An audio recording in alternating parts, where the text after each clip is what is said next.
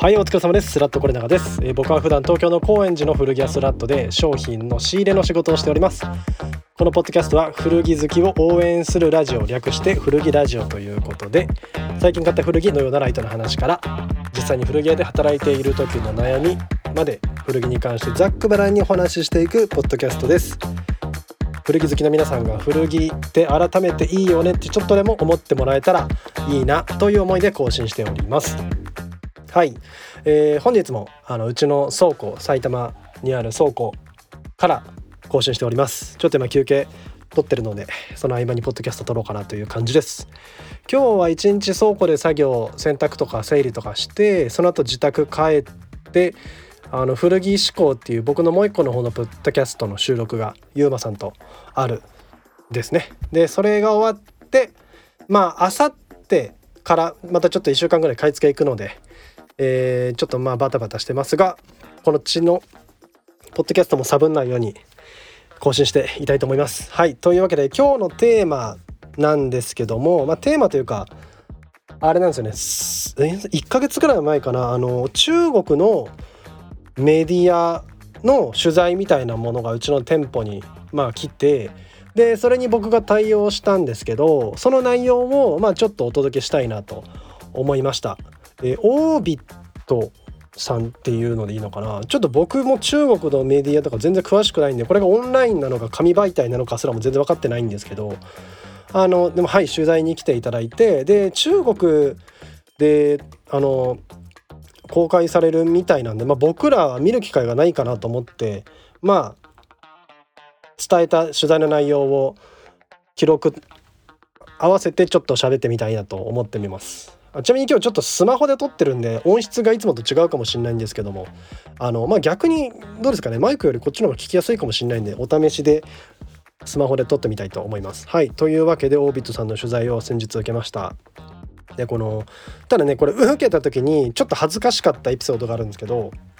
あの ディーエム ベースの方に ディーエム で来たんですよね。取材したいんですみたいな感じで言われました。で言われたんですけど、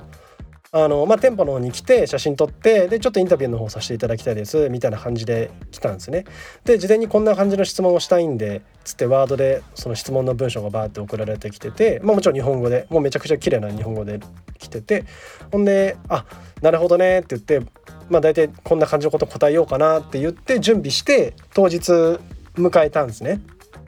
でそしたらあどうもこんにちはって言って、あのもう本当すごいおしゃれなあのふたり組の取材の方来てて、で写真ちょっといいですかって言って、あの入り口と内観と撮ってみたいな感じで、でしばらく撮ってたんですよね。で僕もなんかちょっと待ってて、写真終わるのが、ほんでいやいつぐらいになんかインタビューとか取材みたいなのするのかなと思ってごふんじゅっぷんぐらい待ってたんですよ。ほんで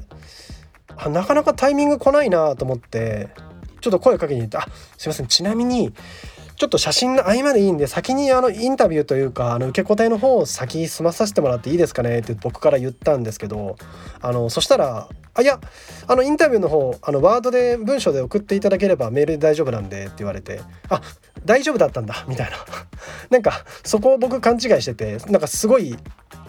インタビュー受けたい受ける気満々な人みたいな感じになって、もうちょっと恥ずかしかったなっていう話です。なんかしばらく待っててね、そしたらなんかいやあメールでいいんでって言って、ああすいませんっつって、その後急いでそのワードの方でパパって文章を打って答えたっていうような感じです。はい、まあまあそんな裏エピソードはあったんですけども、まあ早速どんな感じであのお伝えしたのかっていうのをお伝えしていきますね。でこの取材のコンセプトがその高円寺を紹介するみたいなコンセプトらしくて、でそのあのディギングツアーって書いて、ディグだから掘るのあのディグですよねって書いてあったんですけど、えー、ディギング文化あの、まあ、ディージェー 音あのアーティストとかね、そういう人たちが中古レコードを探したりとか、また古着もその、えー、と探すというか掘る、まあ、本当掘るって感じですよね。なんかそういう文化が高円寺にありますよねみたいなコンセプトでこの記事を作ってらっしゃるらしいんですけど、その記事の一環でちょっとぜひスラッととあと系列店の取材させてくださいみたいな。ほんで高円寺の魅力ってそのディギング掘ること、あのー、の魅力ってこういうところにあるよねという話をしてくださいみたいな感じの流れでした。でね、結果的にうちのお店ってどんなお店で、そのそれを通じて高円寺とか古着の魅力ってどういうところにありますかみたいな、なんかそんな話をお伝えした感じでした。はい、ということで早速やっていくんですけど、まあ、まずね高円寺について、えー、質問。高円寺のコミュニティの雰囲気は働いている方から見てどのように映りますかという質問で、まあ、僕から見たらやっぱりね人と人の距離感が結構近いかなっていう風に、まあ、ある意味アットホームみたいな印象です。それはなんか例えば下北沢とか原宿とか渋谷とかに、まあもちろんお店ごとによりますけどに比べると結構高円寺っていうのは実際に住んでる方も多かったりとかするんで、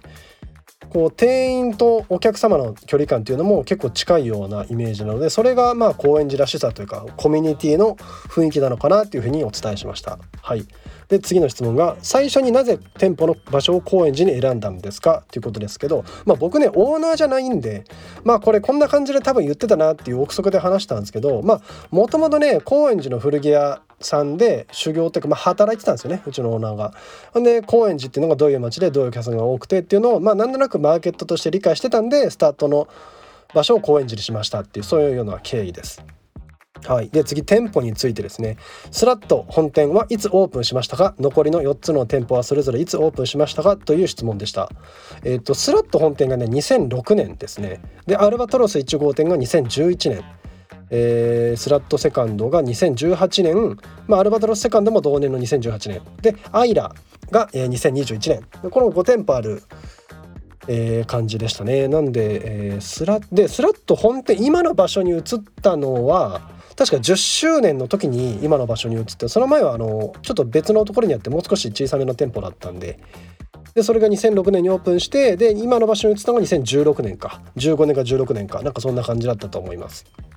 ね。まあ、あっという間だったというか、まあ、そんな感じですね。はい、という感じです。で次の質問。スラッと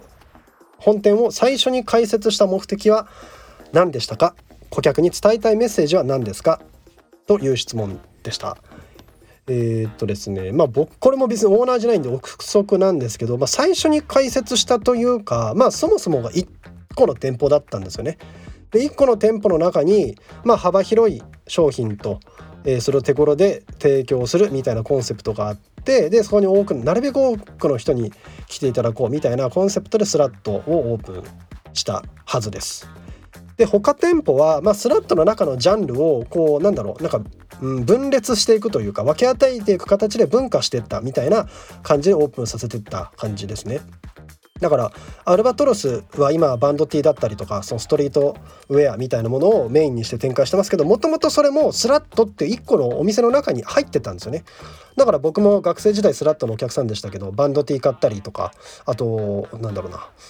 あのまあモヘアのカーディガンとかの も, もちろんスラットで買ってましたし、まあ、それが途中でアルバトロスっていう店に分かれて、ほんでどんどんどんどんそのスラットっていう店舗の中にあったそのコンセプトとか商品ジャンルっていうのを分け与えていったとかね、アウトドアとか、まあ、デザインっぽいものとかをどんどんどん分け与えていったっていうような経緯で、まあ最初スラットから他の店舗が生まれたみたいな感じなんで、まあそれぞれだからまあそれぞれの店舗コンセプトが違うっていうようなそういう経緯なんですよね。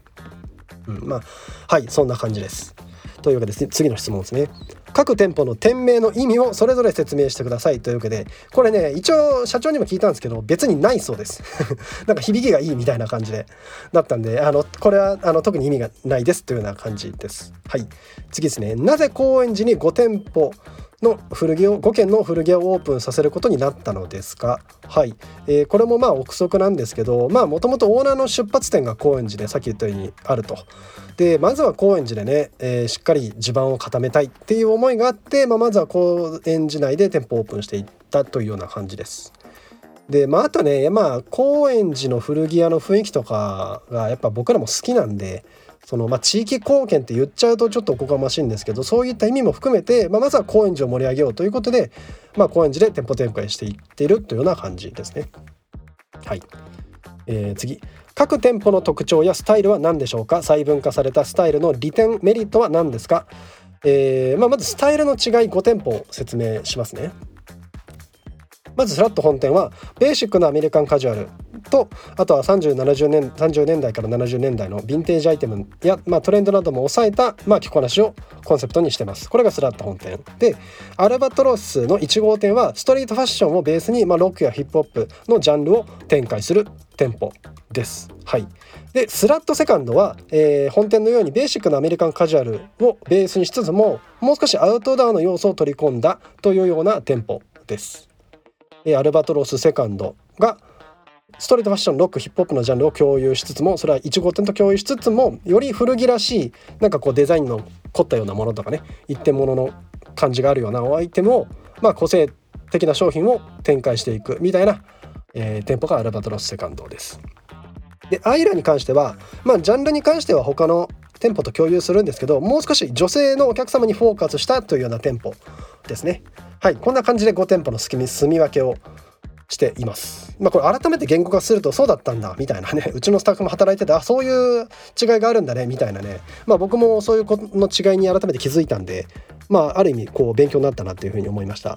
まあ、細分化されたスタイルのメリットは何ですかって言っちゃうとちょっとまあまあまあ難しいんですけど、まあ、お店にとってこうコンセプトとか色っていうのがあるっていうことは、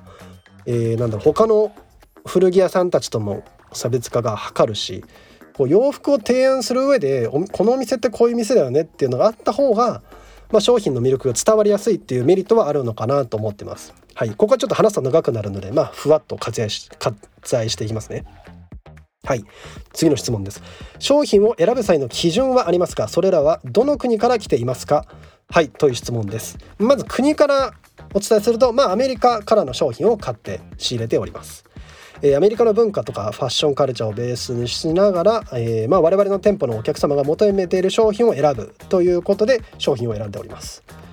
まあ、逆にですが、トレンドを抑えたりとかデザインが良かった商品でも、まあ、うちのお客さんのニーズにちょっとマッチしないかもなっていう商品は仕入れないようにしてます。これね、実は結構あるんですよ。